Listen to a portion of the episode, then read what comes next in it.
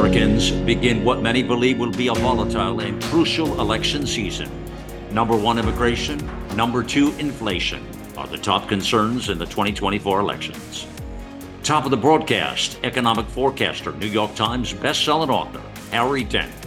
Harry explains the feds have overplayed their hands with inflation and the economy. Home buying, energy cost, and inflation are driving those concerns. And then Texas Governor Greg Abbott says Texas is prepared in the unlikely event that President Biden federalizes the National Guard as the standoff over the southern border heats up. Former Director of U.S. Immigration and Customs Enforcement, Tom Homan, joins us on the battle at the border. Which brings us to election security and voter suppression. Author Seth David Radwell talks about secure elections and how both political sides share in the blame. How do we fix this American schism? The Viewpoint this Sunday is next.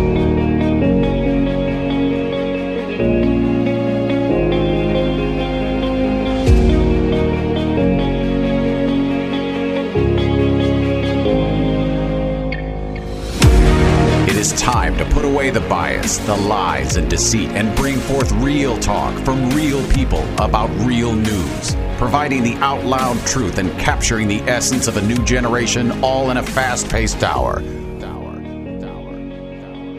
This is Viewpoint This Sunday. Welcome to the Weekend News Magazine, Viewpoint This Sunday. It is indeed Malcolm out Loud here and Surely inflation is on everybody's mind. But the other one that has actually even surpassed it today is immigration. It is such a catastrophe in our country that uh, Americans have put that as actually the number one issue facing them and the way they will vote in the 2024 elections. That is quite uh, shocking. Uh, but what is equally shocking is when you see what's happening at the border and what has uh, really turned a lot of people off. Uh, it's become a very hot political season, as always, friends. We're going to take on both of these issues here. Uh, join us in the next segment will be Tom Homan, the former director of the U.S. Immigration and Customs Enforcement. But we're going to start here with Harry Dent. Uh, joins me here, and he's an economic forecaster and New York Times bestselling author.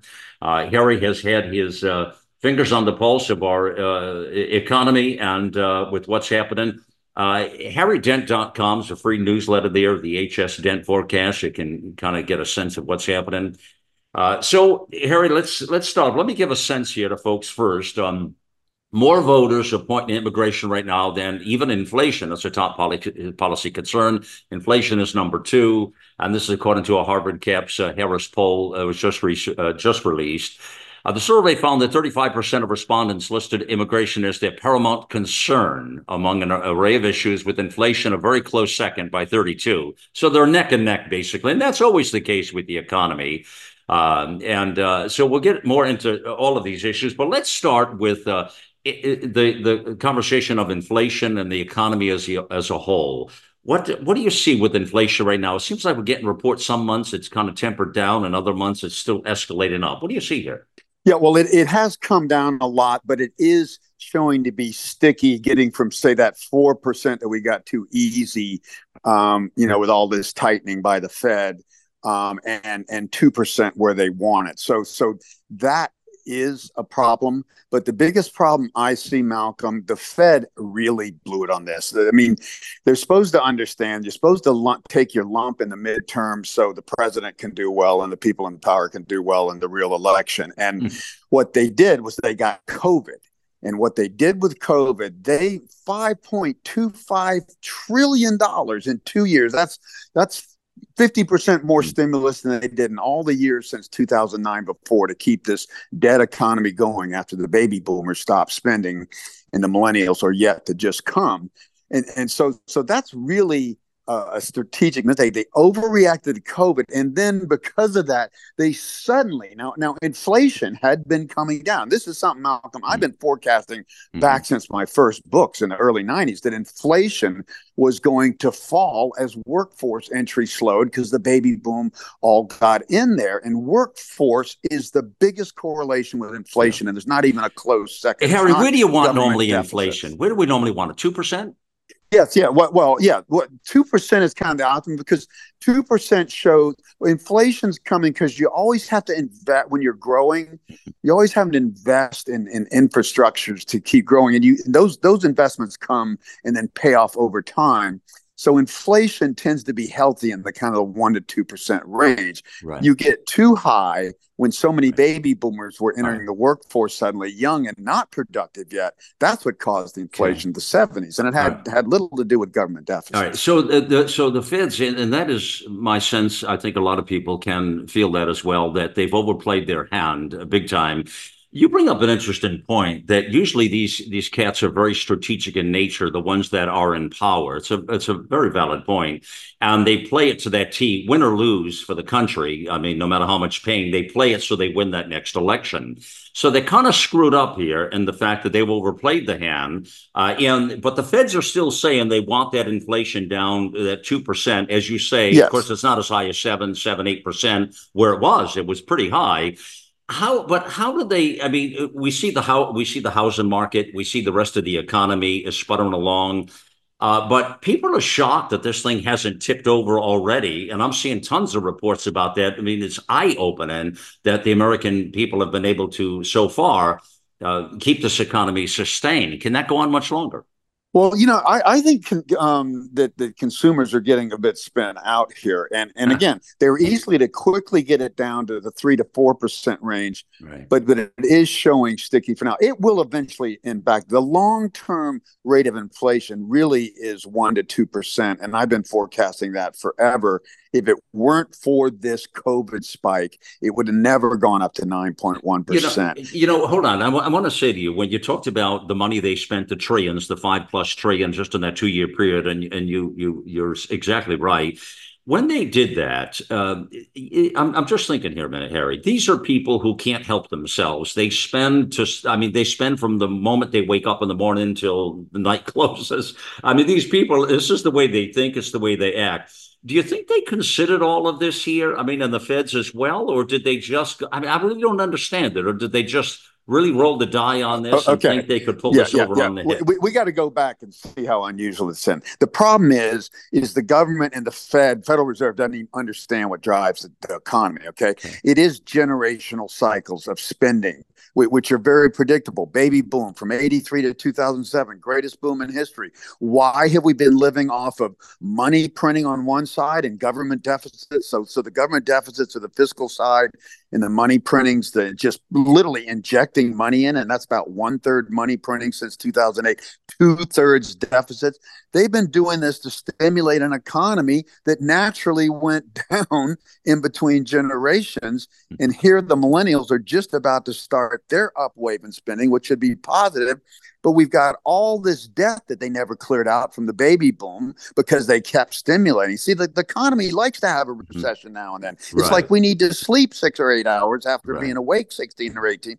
The economy does that for a reason. Recessions are not the enemy. They shouldn't be run away. And, but they look at them that way. They look at them that but way. But they though. look at them that yeah. way, and that's the mistake. What happened was yeah. these guys got COVID you got to realize the Federal Reserve has mm-hmm. already been printing money and the government been running nonstop deficits since the 2008 downturn. And when they when it, in 2009 when they first put the first trillion in and and and and they thought, "Oh, well, that should be enough to just get this thing rolling again." Right, well, right. the reason the Fed panicked with COVID cuz they've been stimulating the economy for 13 years and can't get it out of the rut and That's like true. thinking, "Oh my gosh, if COVID brings it down too much, we're going to go into a depression. Right. That's why they over. Yeah, there's that, Harry. But there's, but let's not lose sight. Also, is that you also have a political party in there that just loves to spend, to spend. I mean, there's that, but then there's. I don't think they can help themselves. Frankly, I just no, no, no. And it's true, and I hate to say it. It's it, it's it's it's everybody does it these days.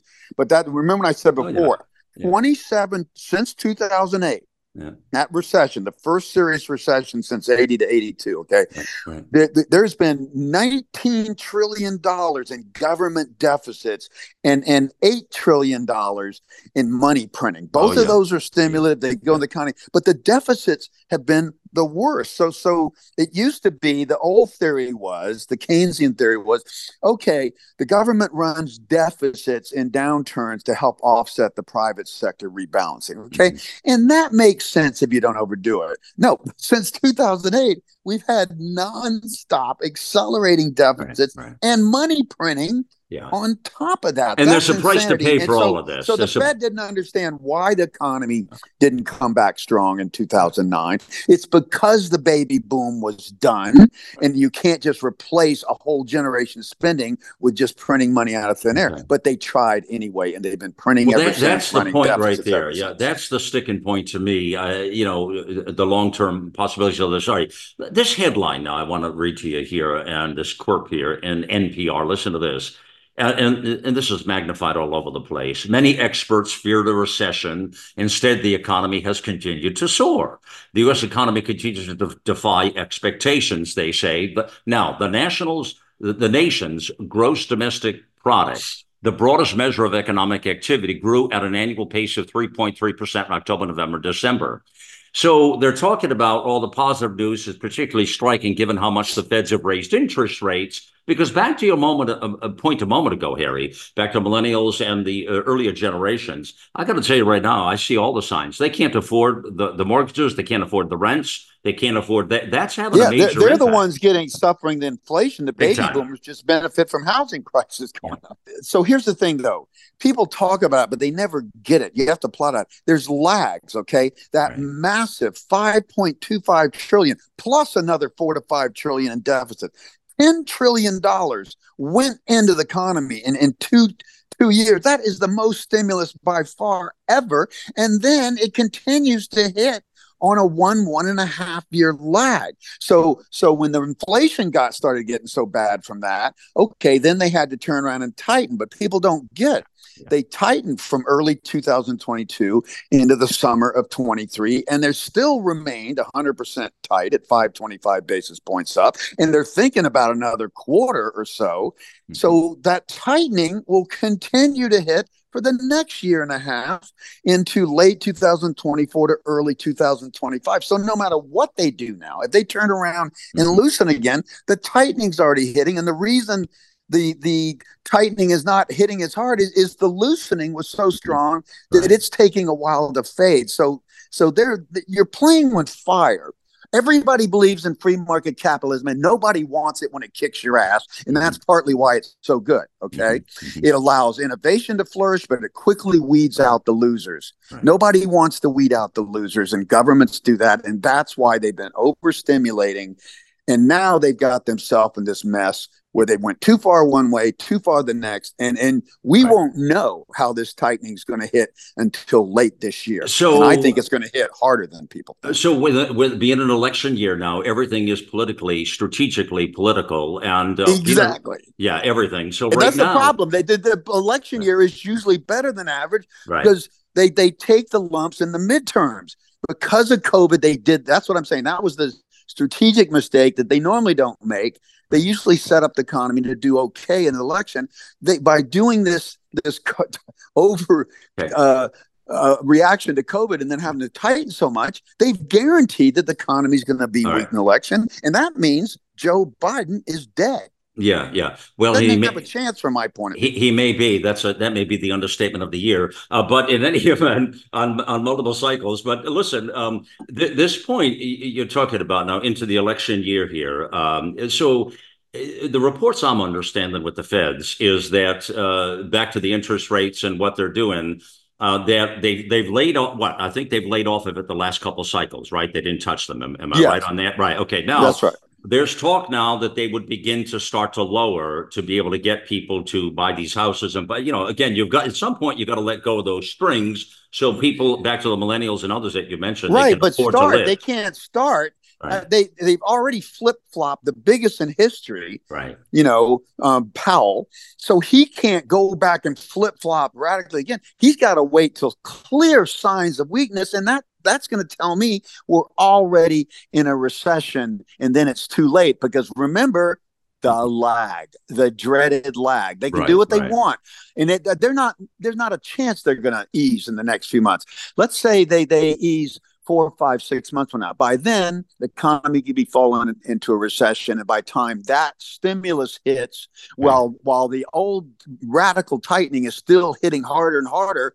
then they're going to be they're be in trouble. So they, to me, they've already blown it. All and, right, and they, if they hadn't panicked uh, over COVID, they might could have kept well, this I, I, gravy yeah, train going on. I don't even, th- uh, yeah, and I respect what you say there, but I don't think this has anything to do, in my personal opinion, it, within COVID spending. As I've stated to you twice already, they would have found some other reason to spend this damn money because this is what they do. That political no, yeah, yeah, no, no. They've been doing ever since. It, it's the monetary policy that flips. Well, that so I agree they, with. They way overstimulated, yeah, then way over tight. so the deficits haven't changed, right. but the monetary policy changed right. radically both ways, and so, that was a big mistake. So right now, personal spending has is grown grown at a, a annual pace of about one point nine percent. They're saying in, in, the fourth quarter, uh, and um, and it's been modest uh, before that, but one point nine. But the biggest driver right now is the fact that Americans are spending. They're eating out in restaurants. They're buying stuff. Yep. Uh, they're traveling again again because remember there was no travel through COVID. Uh, they're doing all that again in a post-COVID world, so they're trying to get back to that normal. At some point, you have to wonder. Uh, I don't know where the rubber meets the road with all that going on. Does do they begin to cut back on that with the fact that no, many no. of them can't afford other things to live?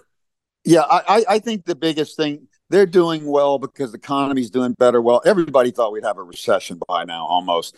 And so the consumers are just kind of like a little bit high and, and not very discriminating right now. I think what's going to happen is this raise in interest rates is going to hit housing the hardest. That is the biggest sector of the economy when you add it all up. And if housing starts to, if they start to lay off workers and stop building houses and housing prices start to go down, that's that's people's. Well, hold on a moment. Why hasn't now. that happened? Oh, uh, stop a moment here because because I'm actually shocked that it hasn't tipped over already in the housing market with the fact that yeah, people simply can't afford it. Why has it been so delayed? It's perplexing I, me. I, I, I, I agree, Malcolm, and I and I just hate to say it. People get high. People don't make good decisions when they're high. It doesn't matter whether it's crack or alcohol or or even ten cups of coffee. Okay, mm-hmm. and and that's the problem. People just get well. I mean, the government keeps the economy going, doesn't let it shake things out and we've got way too much. The biggest thing is, is because we haven't had this shakeout since 2008 and 9. They cut it short, haven't had one for the longest time in history now, 14 years. All we do is build up more zombie companies and more bad debts, and that makes the economy weaker until it starts to roll right. over. And housing is the number one thing sensitive. I think so. Raising interest rates, and they just raised them 525 basis. There's no way that doesn't hurt. Housing. You can't afford it. It, it. The price of a, of a mortgage or a house payment or a rent is twice the amount of what it would have been yeah. just in yeah. a few short years. Yeah. Can't, can't afford so it. people are still high. They've already intended to buy a house. They went in. And I think housing is going to drop the fastest, and that's what's going to do it because housing cannot withstand this interest. When, when does I, when do you think that happens with the housing? With the I think it hits the second half of this year. Yeah, I think so. I'm not going to make big judgments until I understand the second half of this. Well, there's a lot you don't know right now how they're going to play the politics side of this. I mean, uh, so it's hard but, to make but again, those forecasts. The politics is too late. Yeah. Okay. Because there's a lag. So, how does this impact the election right now with people in 2024? What do you think as this thing materializes with, with both immigration, inflation, economy as the top, top issues? How does this play out then coming to the election? You've already mentioned Biden is, uh, he, he's, you know, DOA uh, at the end of this thing with the, he doesn't have a chance to be reelected, does he? Yeah, if the Democrats were smart, he would step away and let them at least have somebody that has a chance. If he's in there and the economy weakens like I expect it to, that's the most likely scenario for me, even though there's a lot of cloudiness because of all this cross currents. I still think it's going to tend to get weaker in 2024 almost regardless at this point. And that always hurts the incumbent. Joe Biden already is not a strong president and incumbent. So the Republican candidate has the best shot they're going to have in a long but, time. Would you so agree? The question is is Haley or Trump to me. Right. Would you agree that's the this? most important thing right now because that's the most likely person right. to win. Would you agree with the fact that they're going to? Uh, my guess is now the current administration is going to do everything they can to prop this up. It's like a wounded animal. They're going to prop this up until they can just get but, but over through November. Malcolm, the biggest thing they can do is the Federal Reserve uh-huh. monetary policy, and they've already tightened the biggest in 40 years into late last year. And even if they started to reverse in the next few months, it's going to hit too late. I don't see And, and well, they, they would need the Fed to change. They, the government can't do but so much in a short time. So it's safe to say uh, this thing is going to begin a tra- trajectory up uh, once the new administration is in place and things are happening, things will look brighter. In, in well, our- it'll take a while. It's not going to happen to me. This this could this could take a, this much debt problems that they pushed off. This yeah. should have already been over, Malcolm, but they didn't. Yeah. So it's going to take well into 2025, early 2026. That's what I'm guessing. That, whoever exactly gets elected by 2028 yeah. Is going to look good, unless you're the guy that's in that that's already in there like Biden. Right. When in a, in a downturn, the recession happens in the first part of your term, I don't think you you survive that. I don't think if Biden happens to win, which right. I think is less likely here, and he has a, this big recession in the first half of his administration, even if it turns around, yeah. he still looks bad. His numbers are plummeting. Rest assured. I mean, they are absolutely plummeting. So uh, anything could happen, Harry. But uh, anyways, um, Harry, thank you, thank you for joining us here on Viewpoint. And uh, now, let me, uh, you know, what's interesting about this, what Harry says there, uh, frankly, is that what's going to happen next. Uh, and and that that is what we're going to talk about next uh, in regards to immigration as well. Because what happens is the administration pulls out a lot of fast ones at the last minute, and they'll begin to blame other things that uh, really have no. Uh, the media will join in with them, is what I'm suggesting, and then you have a narrative out there that a lot of people swallow. Uh, you know, uh, they just believe it to be gospel, and it's not. Uh, we'll we'll prove that point in just moments here on immigration with Tom Homan will join us here. Uh, big thank you to Harry Dent and uh, harrydent.com. You can get his free newsletter there, HS Dent Forecast uh, and have a sense. It's going to be an interesting year economically to see what happens when this thing does finally take uh, a fall and uh, at the final breath, and then it's probably going to be about a year, year and a half before it gets picked up again uh, with with the new uh, economic winds, if you will, here, friends. Uh, let me invite you back to AmericaOutloud.news. Uh, is we just totally transformed the the site. As you know, at uh, beginning of January here, worked on it hard. Our team did throughout the, the end of 23 launched a whole new platform here.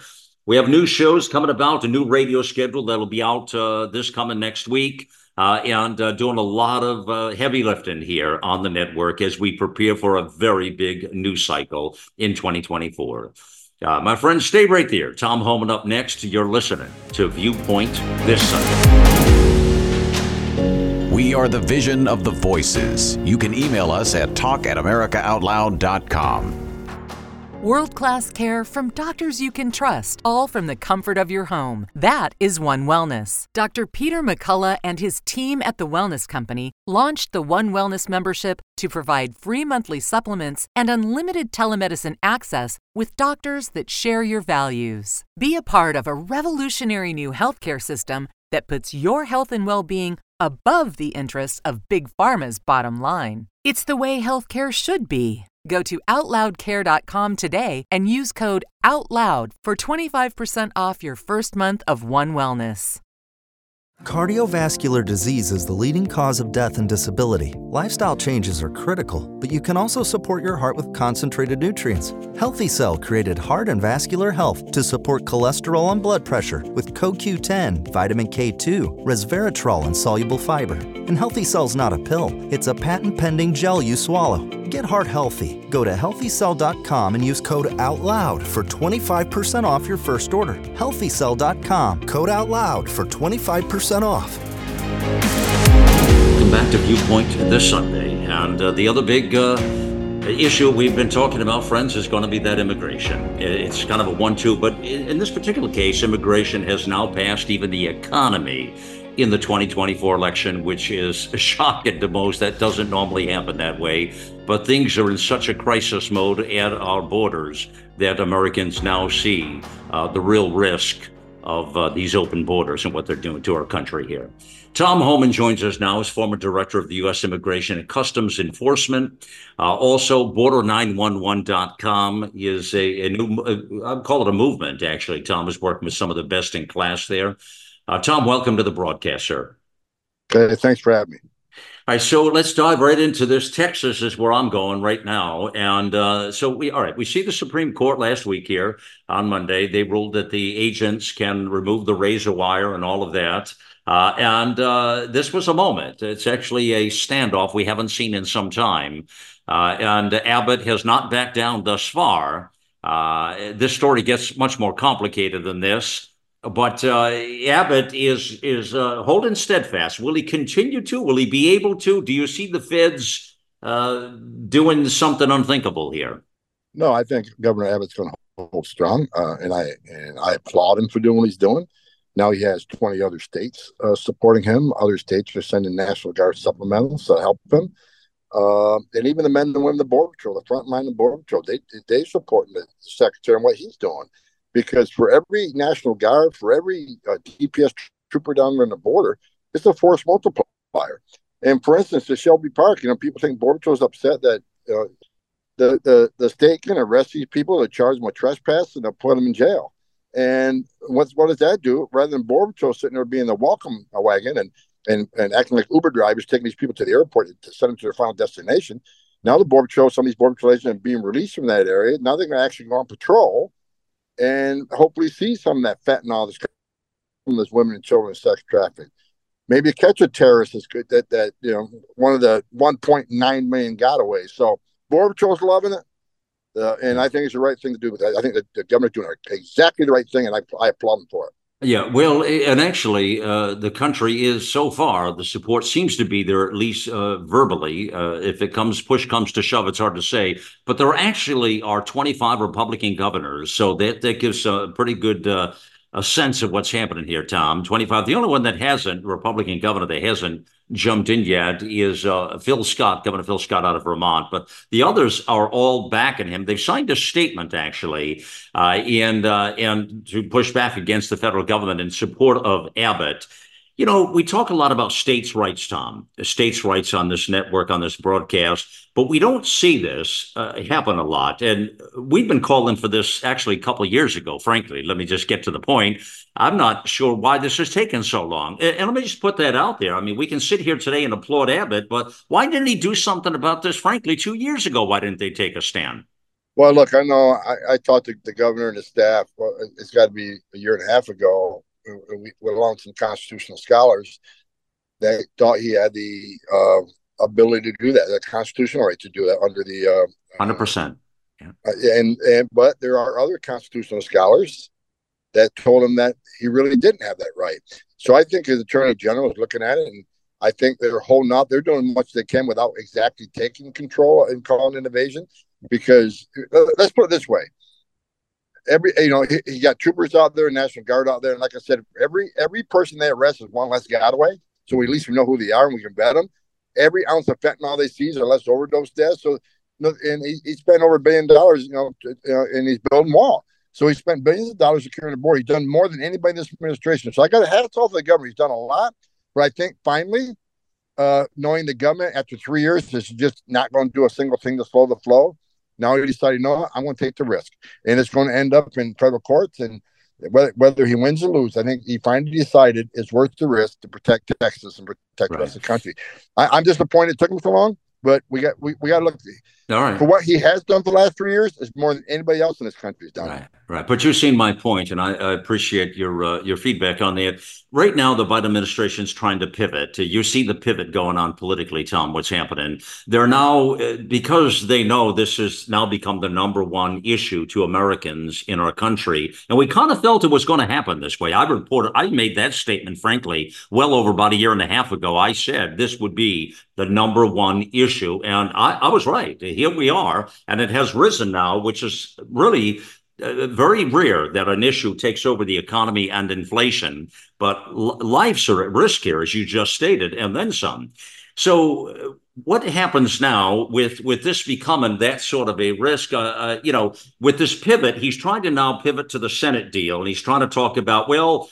Give me the powers like he never had the powers. It's all smoke and mirrors, Tom. It's all BS but he's actually saying that uh, that he's trying to blame it on Congress right now to give him something like he never had any rights and like he, he's the one who created the problems here.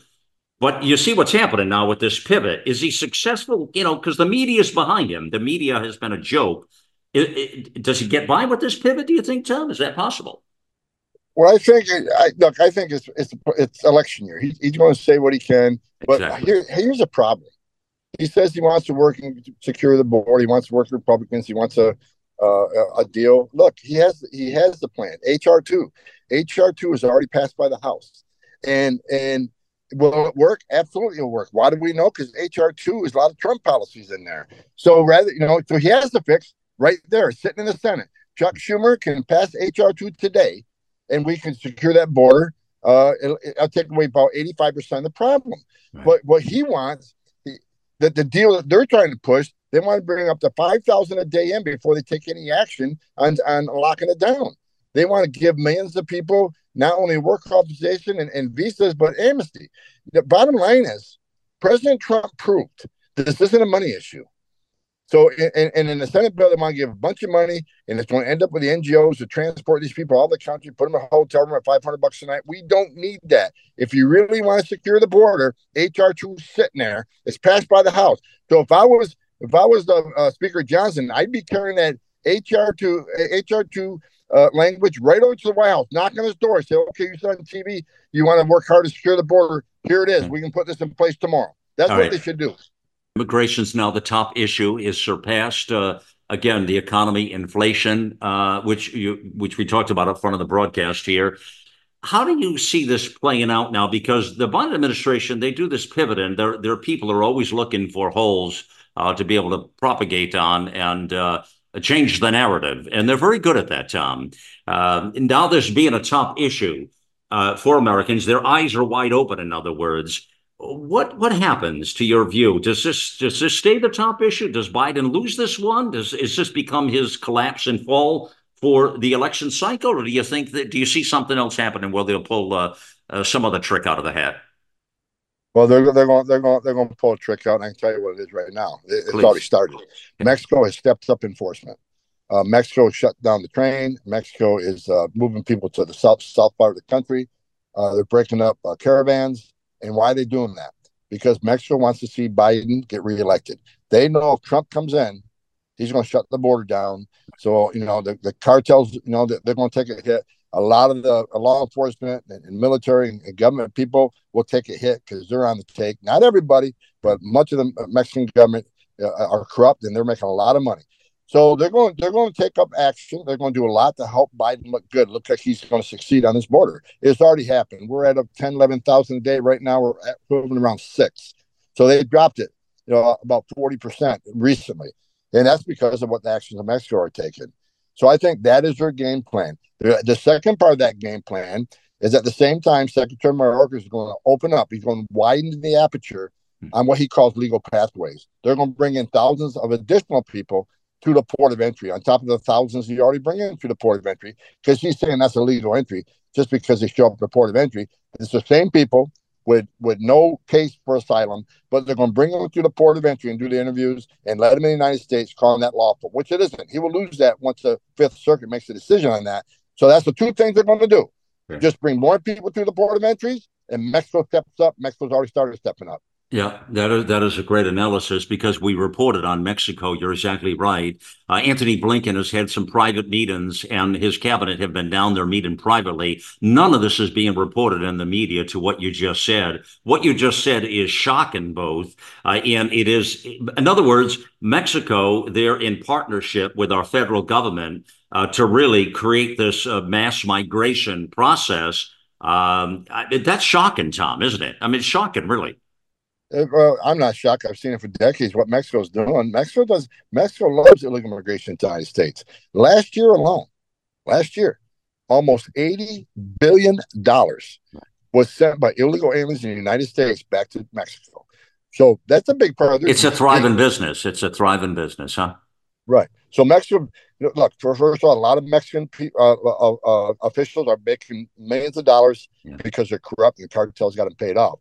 Second of all, the remittance payments sent by illegal immigrants Mexico is a huge part of their GDP. They don't want to fix this. I mean, they don't have to, they don't have to care, take care of the lower class or even the middle class. The United States is going to do it for them. So look, this is Mexico has no no no effort at all to fix this illegal immigration problem. They got to be forced to fix it, and that's the difference between Biden and Trump. Trump said, "You're going to you're going to help me fix it. I'm going to tariff you to the billions of dollars." Then Mexico came to the table without threats, without intimidation. Mexico's not going to help us. They, they, they're, they're, they're, they're making money over fist on this thing. Yeah. You know, what you point out there, Tom, though, you you know, it may not be shocking to you, but the underpinnings of what you just lay out, it should be a headlined think about what you just shared, should be a headline story on every publication and news cycle. I mean, it's huge. What you're talking about is I, I it's hard to even put it in context. And yet, my question to you is why is nobody reporting on what you just shared with our listeners just now? Well, I, have talked about on Fox News before, and I agree with you. Look, ninety percent of the media is in bed with Joe Biden. Exactly. They have the same. They have the same data you and I have, Malcolm, but they're not going to share it because they're behind President Biden. The hatred for President Trump is so high, people are willing to lie and ignore the truth because of it. I had a. I, I testified in front of Congress two weeks ago, and I can't believe every Democrat congressman that that was up there on that dais believes, but well, at least they say Biden's doing a better job on the border than Trump. Now, you and I both know it's ridiculous, wow. but they're sitting there in an official government hearing making those statements. So either they're totally out of touch with reality or they're putting politics over truth. I picked the second politics over truth.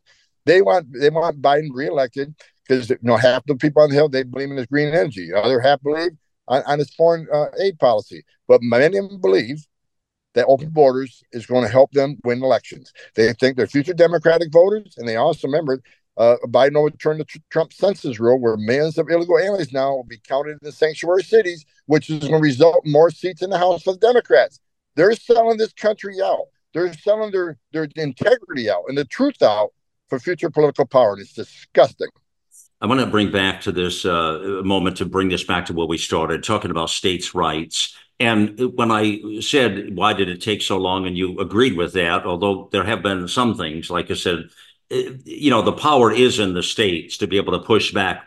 what's kind of interesting about this story is we're now seeing something we haven't seen before. I called two, three years ago for red states to join together on these massive issues, this being probably number one on the list, and push back on the feds to tell them what they can and can't do. What is lost in our country right now, Tom, is people forget the federal government, they work for us. The states empower them for national security, which they suck at. They're not doing what they need to do. That's the only reason the states have empowered Uncle Sam, or we don't need Uncle Sam, can go, we don't need him. I mean, be done with it. So states' rights are crucial here to these arguments and talks. I reported two, three years ago, I said, where are the states step, stepping up on this as our country is being decimated.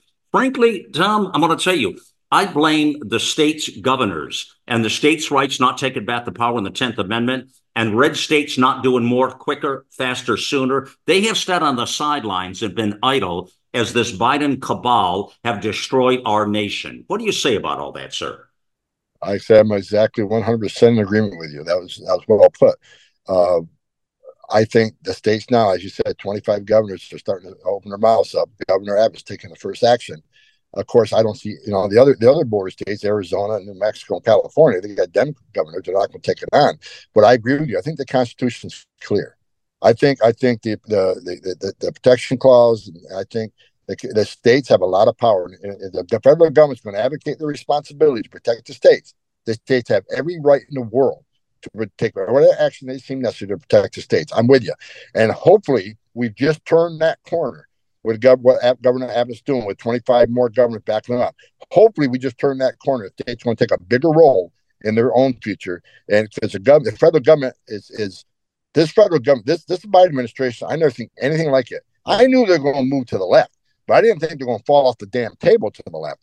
So yeah, I, I agree 100 100 percent what you said. Hopefully, let's just hope we just turn that corner with the action of uh, with, with Governor uh, uh, Abbott, and we won't start seeing more action by the states. I hope and pray that happens. Yeah, Tom, that is perfectly said, and it's a line in the sand, is what we're talking about, Tom. You and I agree. It is a line in the sand, and frankly, it is a point. It is a fort. for it, it, whether it is or isn't. It, it could surely be a Fort Sumter moment, a moment in our history that brings this to a head And Tom, it's long overdue. And I, I say that as a patriot, uh, but as one who understands the demise of uh, what has happened to our country. And I would say to Tom, I'd say bring it on. I'd say do not stop. Force Uncle Sam to his knees once and for all. If that's that moment, let that happen now. You agree with that? I'm with you. And here's why. People need to understand why is now the moment. We got over 112,000 dead Americans from fentanyl poisoning coming across that border. We got the we got 600% increase in sex trafficking of children. We got over 300 people of terrorist watch arrested on the southern border. Yeah. We got 1.9 million gotaways. How many of them are terrorists? This is the biggest national security vulnerability I've seen in this nation since 9 11. If there's ever a time, it's now. It's sick. It's sick. Everything you just said. I mean, it's sick. And it's all self induced. It's all it's all by design. That's what's even sicker about it, Tom. I mean, it's it's beyond the pale, isn't it? I mean, it is. It is, and I've said that for two years. This is this this is not mismanagement. This is not incompetence. This is their plan. This is by design because they feel let, let, releasing millions of illegal aliens in this country yeah. is going to give them future political power. Dead stop, hard stop. There you go. Yeah, no, you're exactly right, Tom. You've been a, you've been a remarkable voice on this all the way through. Homelandstrategic.com uh, uh, is your site, but then you've got the border911.com. That's the movement that you've got rolling. Uh, how, how's that going? Going good. Uh, April 4th. Everybody needs to get to our website. It should be up and going next week. Uh, uh, we're having an event on Mar-a-Lago, uh, and uh, it's going to be a fundraising event. We're hoping Trump, President Trump will be there. Sebastian Gorka will be there. We got a lot of patrons going to be there, so I hope everybody uh, gets our go go to our website border911.com. By Tuesday, you should see a page. Come on down to Mar-a-Lago. Let's celebrate uh, with the president and uh, and help Border 911 shut this border down. Yeah, I'm glad we got that in there, Tom. Uh, thank you for joining us on Viewpoint this Sunday, sir. All right, thank you, sir. We'll take a pause. and We're going to come back and talk a bit about bringing the selection business to a head in just moments here. We'll join you just on the other side on Viewpoint this Sunday.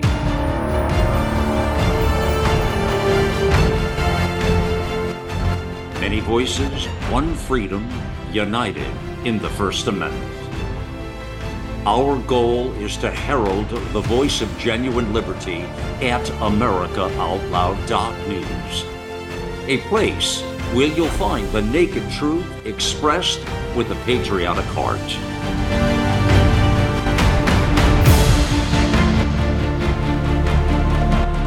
Now is our time, my fellow Americans.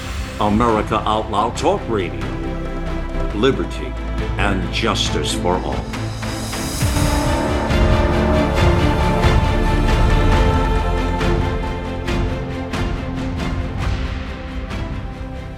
Cofix RX nasal solution has completed the circle and is now offering throat spray with povidone iodine. That completes the protocol doctors like Peter McCullough recommend. If staying healthy is important, you'll want to make sure to add throat spray to your next order of Cofix RX. For a limited time and exclusive for America Out Loud listeners only, you can save 25% off your entire order. Let's double down against colds, flus, strep, RSV, HRV, COVID, and more. Click the banner or go to America Out Loud shop to get 25% off your entire order. Use coupon code OUTLOUD25. That's coupon code OUTLOUD25. Welcome back to Viewpoint this Sunday. It is indeed Malcolm Out Loud here. Uh, a privilege to be with you always, my fellow Americans. Thank you for joining us on the broadcast. Going to have an interesting conversation next with a gentleman I'm, I'm happy for you to meet here. It's the first time joining me on the broadcast, and that is Seth David Radwell joins us. And Seth is a new writer, as a new columnist on the platform, and just thrilled. I've been so pleased to be able to introduce some of our wonderfully new national writers. Uh, and, and Seth is one of those guys here. He's the author of American Schism How the Two Enlightenments Hold the Secret to Healing Our Nation. I love the way that sounds, I have to tell you. Uh, and one of the points here, Seth, is you say uh, what you focus on, and I really do like it a lot, is the common thread across all of the things you talk about in leadership and whether it's politics, business, whatever, but is these shared values uh, and your interest in American public policy, which drives a lot of these narratives. Welcome to the broadcast, my friend. Thank you so much, Malcolm. It's really a pleasure for me to be here with you. Uh, uh marvelous. It's our privilege to have you here always. And one of your recent uh, uh, columns here, uh, we will touch on election security or thinly disguised voter suppression. And again, what you're doing is you're putting it out there. Now, let me start from my gut here and talk to you a moment about what I see here, Seth. And sure. so, all right. So, what I see is throughout the COVID, uh, uh, uh you know, deal we all went through those three very challenging years for the world and for our nation. Um, one of the things we've seen in our country is they started to change the rules, and they yeah. did this at the state levels in a lot of different areas. It was a blue state, red state sort of thing but it was all under the guise of this is what's good for you, take your medicine. A lot of it was quite illegal, in fact, but a lot of the ballot harvesting was done. A lot of the, you know, uh, voter suppression and things, they were presenting it as like it was a good thing for us. More people would do it, but it actually uh, did, many people would argue the opposite. Take that from that standpoint, please, and tell us what you've discovered. Well, but my overall message is that I think elections are kind of a fundamental pillar of democracy. It's a huge part of the success of the American experiment has been able to have free and fair elections. So I believe both sides uh, of the extreme debate on the left and the right tend to over not overlook some of the facts and data and argue without really understanding the overall uh, landscape. And what I mean by that, Malcolm, is that we ha- it's very important that our elections are are fair and run fairly and are perceived as such. So I believe that basic voter identification requirements, like having a, uh, an ID, things like that, are important. And I think security on ballots is absolutely important. At the same time, I also think that some of the legislation that was passed in the aftermath of COVID tended to uh, be restrictive in a way that smelled to me like voter suppression. So, so I think it's it's really interesting to look at history here as well, Malcolm. For example, one of the episodes I discuss in American Schism is in Reconstruction how uh, voting became a fundamental lever for former slaves in the South, and, and franchise records reached over 80% in the in the 1860 late 60s 1868 only to be 10 years later much lower because of of uh, suppression and fear of voting. So and we can go into that in more detail. So there's a lot of interesting history about voter voting uh, suppression as well as election security in our story. All right. Now you you mentioned you know voter ID a moment ago here, but you know frankly, you know to me, I really thought that was like okay, well that's an oxymoron there. I mean, wouldn't that be a given that you'd, I mean, you have to show an ID for anything today and everything that matters of principle. But yet, frankly, uh, the left, uh, whatever you want to call it, the leftism, progressivism, Marxism, whatever, they don't want that ID business. Let me put that right out there because it's a fact. We can't even get a simple voter ID. We can't even agree on that principle, Seth. I mean, that's a basic fundamental, I would think, but we can't get the left and right to agree on that. Is that a point?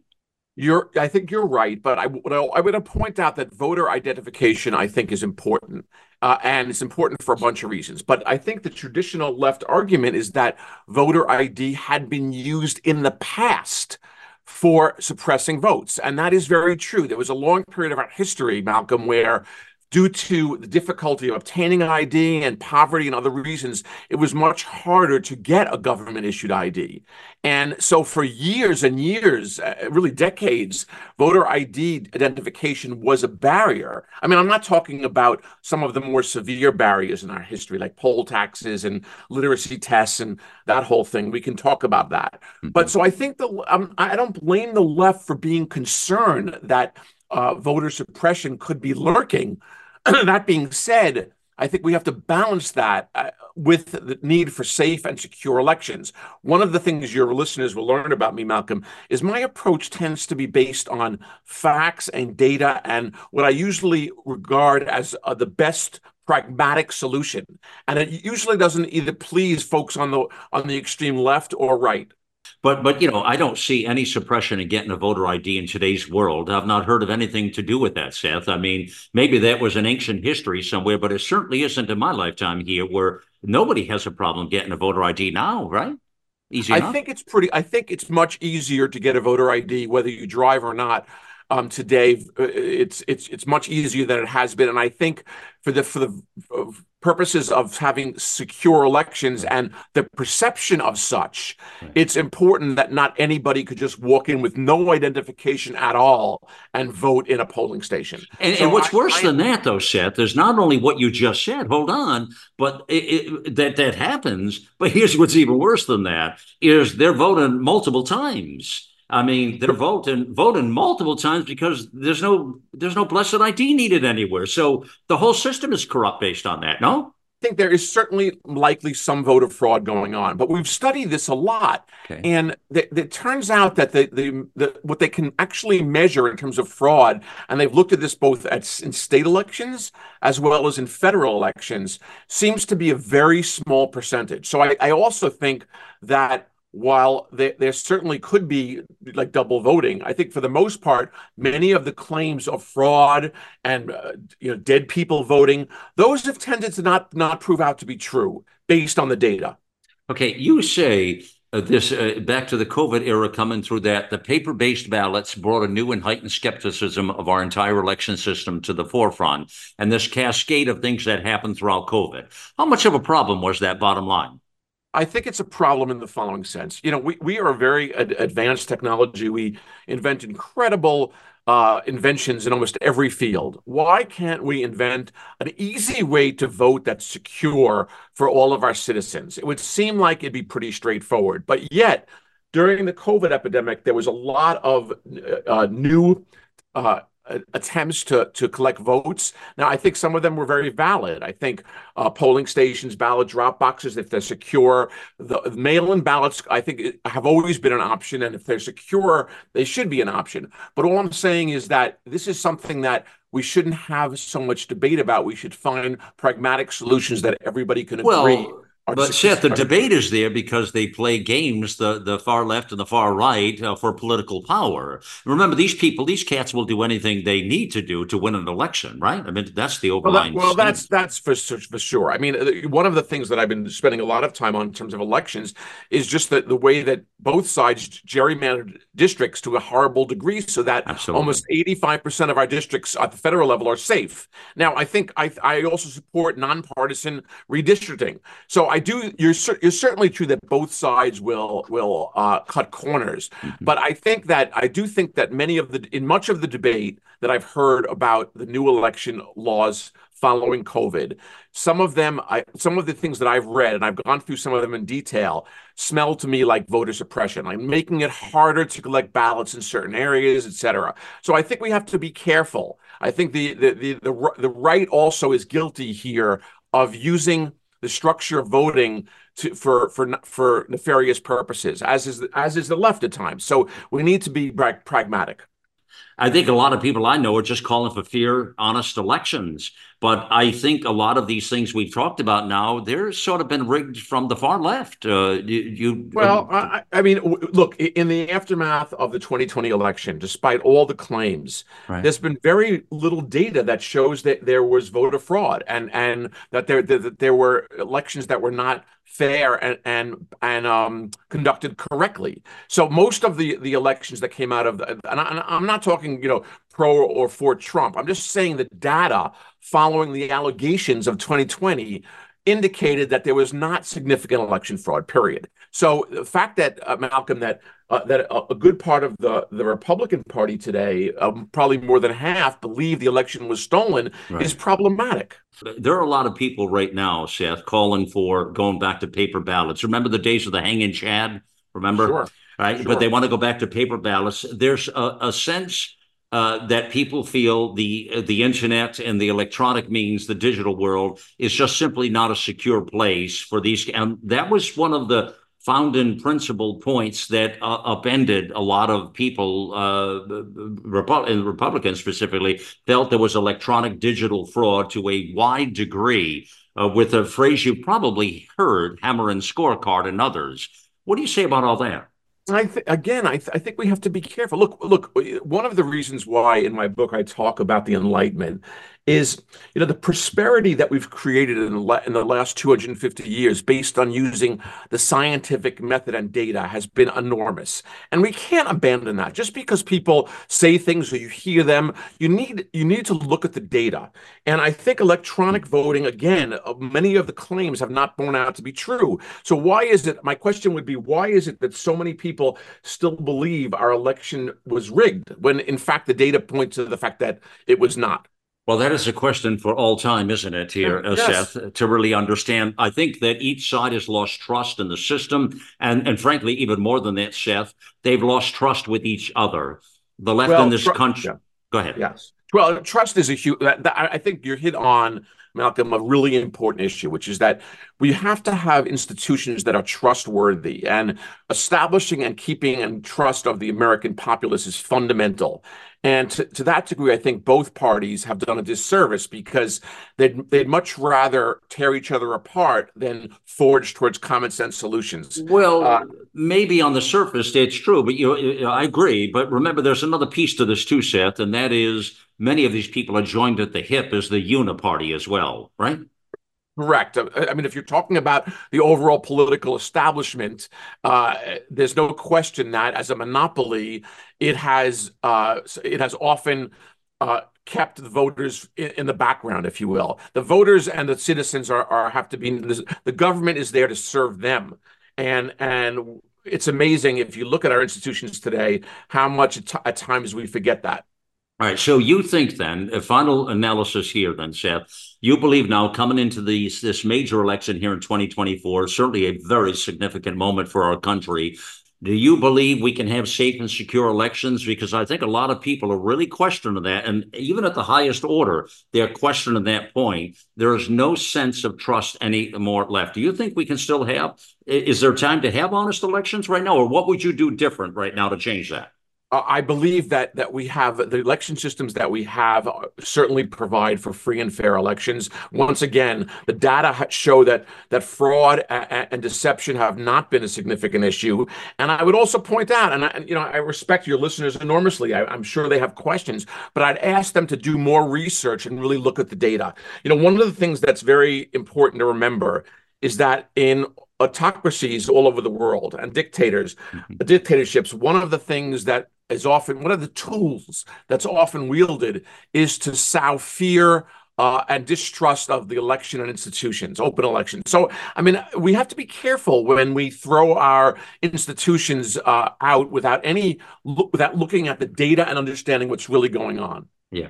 Well, I would say back to you, Seth, that the left and the right have both done what you just said. Uh, they've done it very well. The current administration is doing it marvelously well, uh, and it's been done through history from both sides. To your point, so I would say that uh, I, I, understand. Uh, Seth, uh, let me tell folks uh, your book here is and, and it's it, it is a read. Everybody, is Seth kind of plays again. He's nonpartisan. He plays right in the middle, which is where a lot of the new writers and the big voices that we we've added. That's what we're looking for here. Is more answers, more bringing people to the table of conversation. Uh, I, I think the extremists are the ones that make all the noise, that get a lot of the oxygen. Uh, I think we need to change that and hear all sides of the conversation. Uh, Seth, uh, um, American Schism is the name of that book, uh, How the Two Enlightenments Hold the Secret to Heal in Our Nation. That is in yes. the America Out Loud bookstore. That is at bookstores everywhere. Seth, and uh, we'll tell people about that book. Uh, looking forward to a lot of the conversations we'll have ahead, Seth. Uh, thank you for joining me here on Viewpoint this Sunday, my friend. It's been a pleasure to be with you, Malcolm. I look forward to doing it again. Now, friends, that's it. What's a wrap here on Viewpoint this Sunday? Stay close by. A lot of changes and a lot of great things happening on the platform back at AmericaOutloud.news. Get back there, share the out loud truth, wake people up uh, to honest opinion and debate and conversation. And thank you for joining me on the mission here. It's time to get involved and get loud, America.